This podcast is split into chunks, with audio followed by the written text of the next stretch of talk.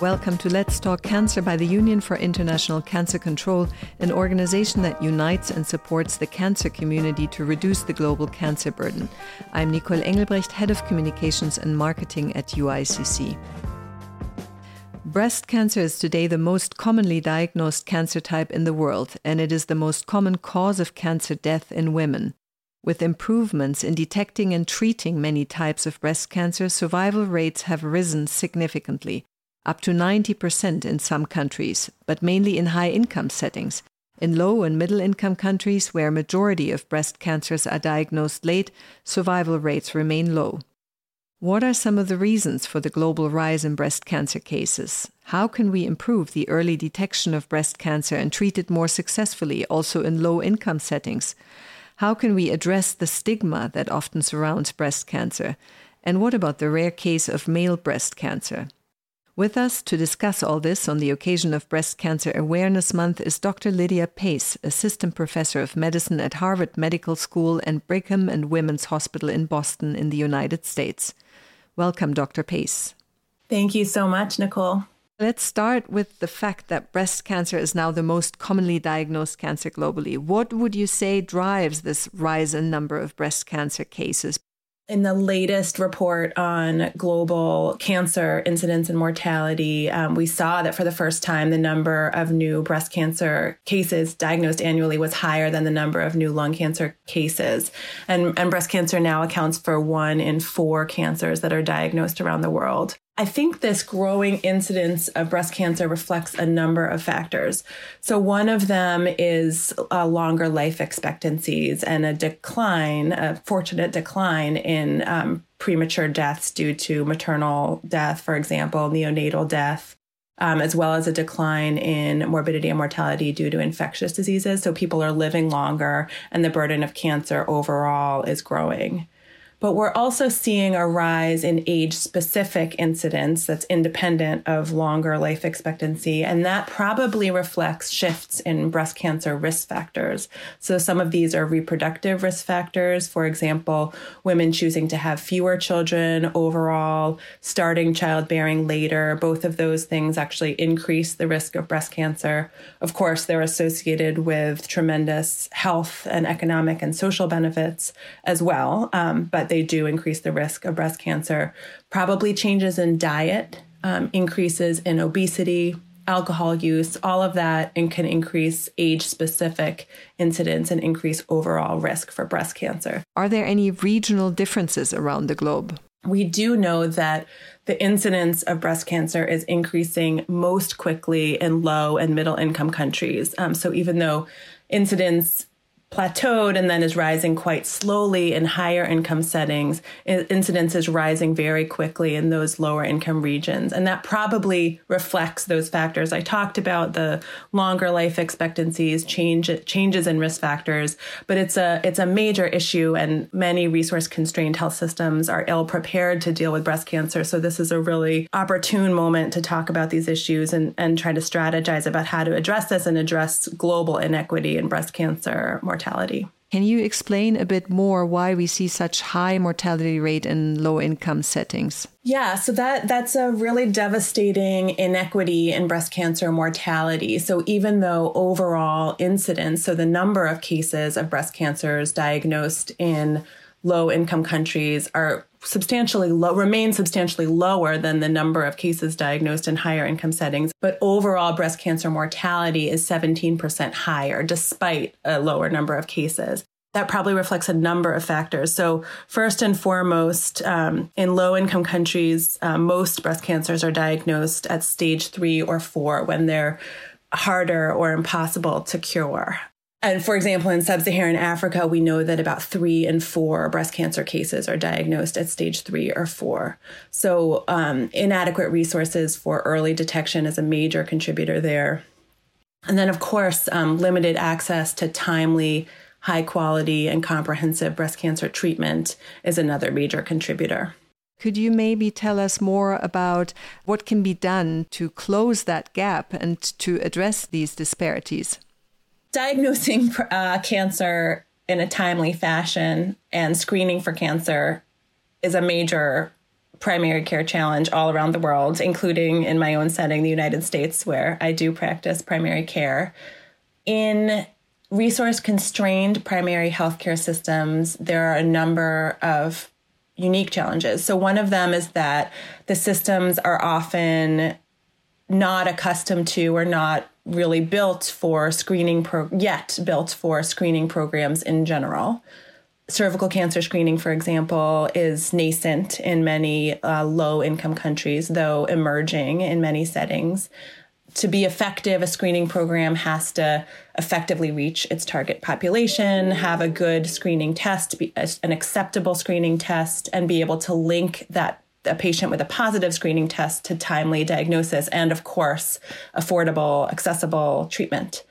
One issue that we've seen in Rwanda, where a lot of my efforts in breast cancer and early detection have taken place, is that as we try to think about where to fit breast cancer early detection into the healthcare system, we realize that a lot of the ways that women currently routinely engage in care occurs around reproduction. So it might be family planning, prenatal care, postnatal care, and there are much fewer uh, routine opportunities for women to engage when they are post-reproductive years, so when they're postmenopausal.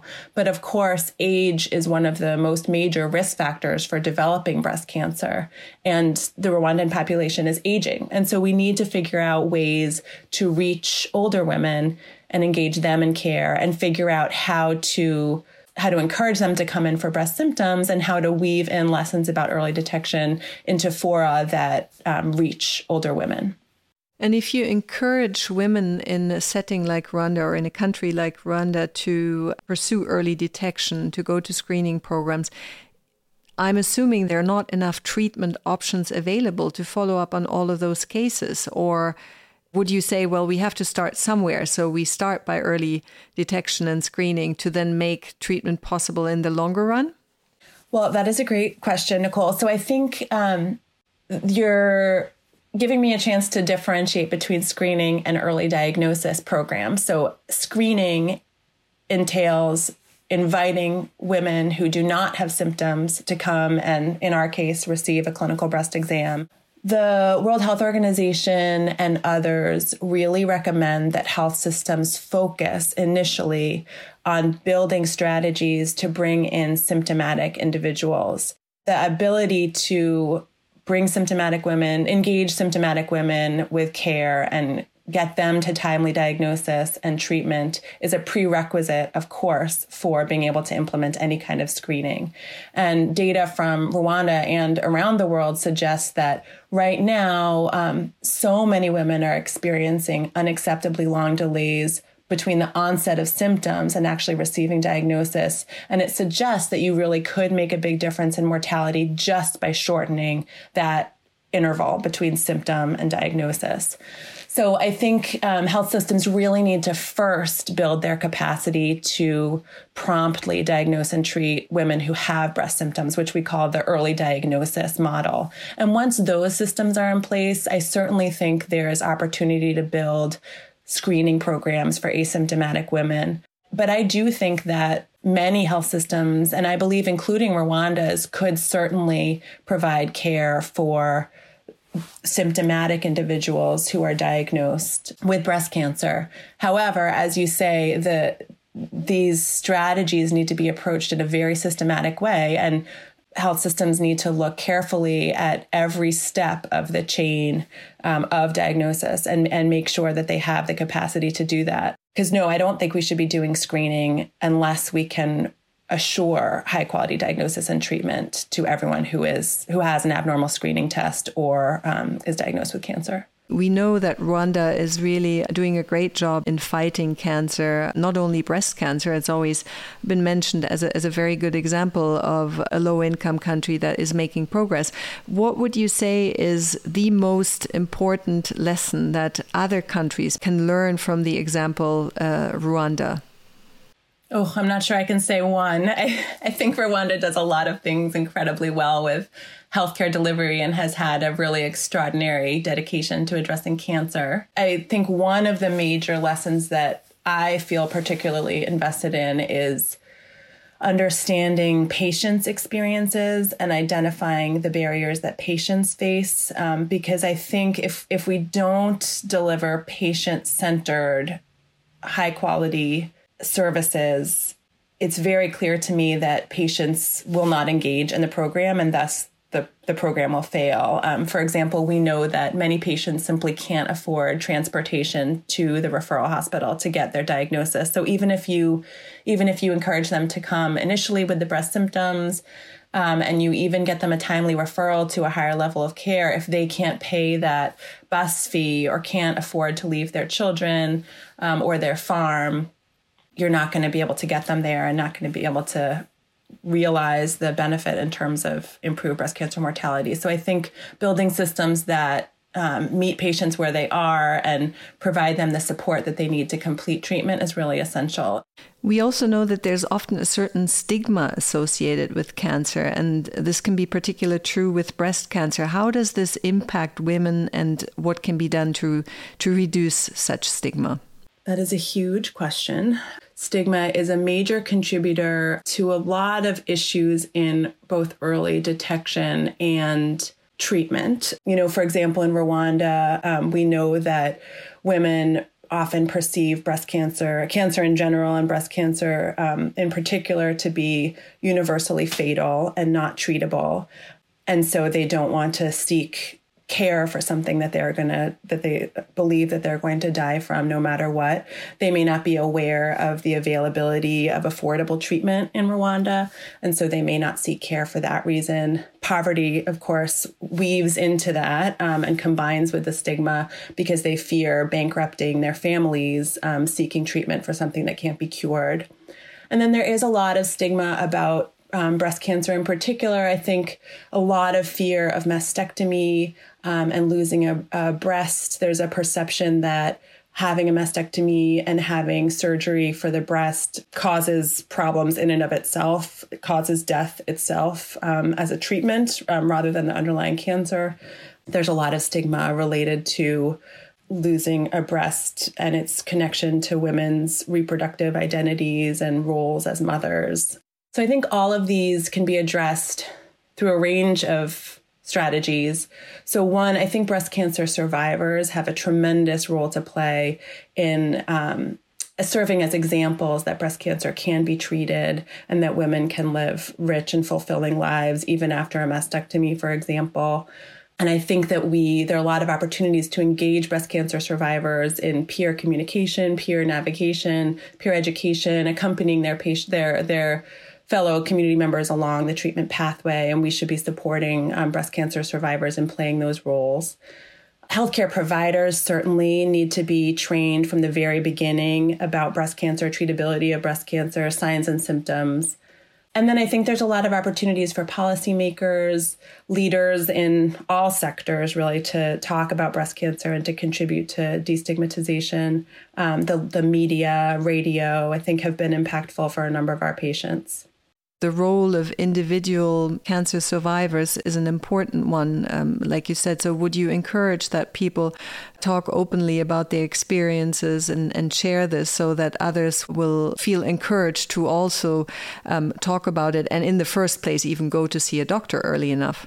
I definitely, I do think that's really important. I think that those survivors need to be supported by the health system in doing so. Um, and, and there can be formal programs that provide fora for them to do so. But um, yeah, I think that they have a tremendous role to play for sure. Does the journey of a breast cancer patient end at remission, or does a, ca- a breast cancer patient encounter additional difficulties once um, the actual disease has been treated? What would you say about the experience of a breast cancer patient today? That's a great question. And this issue of, of appropriate care for breast cancer survivors, breast cancer in particular, since women overall um, can do incredibly well and have long, healthy lives after they complete breast cancer treatment, and and where to put that long-term care of the survivor, I think, is a question that the world is really grappling with in, in a number of different settings.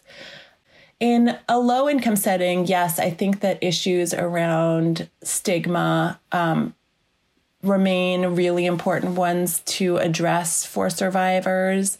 And again, I think that peer support is one very promising opportunity. And so building networks of support groups that exist for patients long after their diagnosis and their treatment, I think could be really meaningful.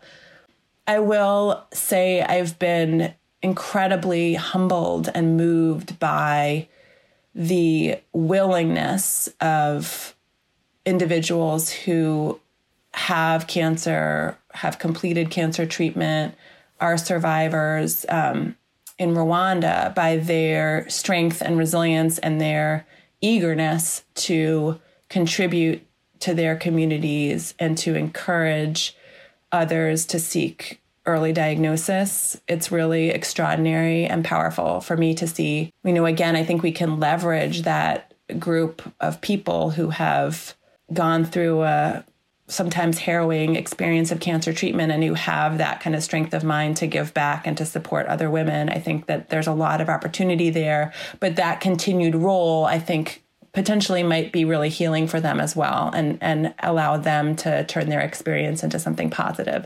Now, October is Breast Cancer Awareness Month, but many organizations are also celebrating Male Breast Cancer Awareness Week during the third week of October. And it's true that we generally don't think of male breast cancer uh, immediately, certainly because it is far less common.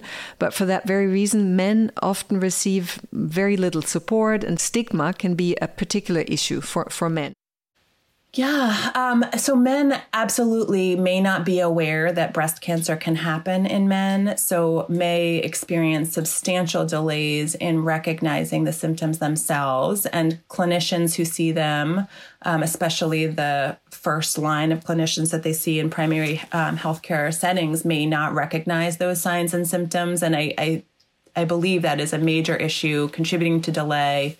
Absolutely, um, men may not feel comfortable talking about their symptoms. They certainly would have, because breast, male breast cancer is so rare, they would have much less opportunity to come across other men who have had breast cancer. Uh, male breast cancer, it's very rare. About one percent of breast cancers occur in men. So it could be a very isolating experience. Um, I think that that there's a lot of opportunity to engage men in conversations about breast cancer and increase awareness about breast cancer, both in women and men. Um, and I think that that can have two really important benefits. So first, yes, increasing awareness of male breast cancer, even though it is very rare, it does happen. Um, and so engaging men and teaching them about breast cancer could have that benefit. And then second, men are often the caregivers for women with breast cancer, and I think can play an incredibly important role in contributing to destigmatization, supporting women in seeking early diagnosis and being able to pursue timely treatment. And so I think that engaging men in these conversations um, and awareness campaigns is incredibly important. So that's really a lesson to learn for both men and women, that talking about it helps to reduce stigma, helps encourage uh, patients to seek uh, medical advice and, uh, and help. Thank you so much, Lydia, for joining us. Thank you so much for having me. Thank you for listening to this episode of Let's Talk Cancer. If you liked this podcast, please give us a rating and subscribe for more content. And if you want to know more about U I C C's work, visit U I C C dot org or follow us on social media.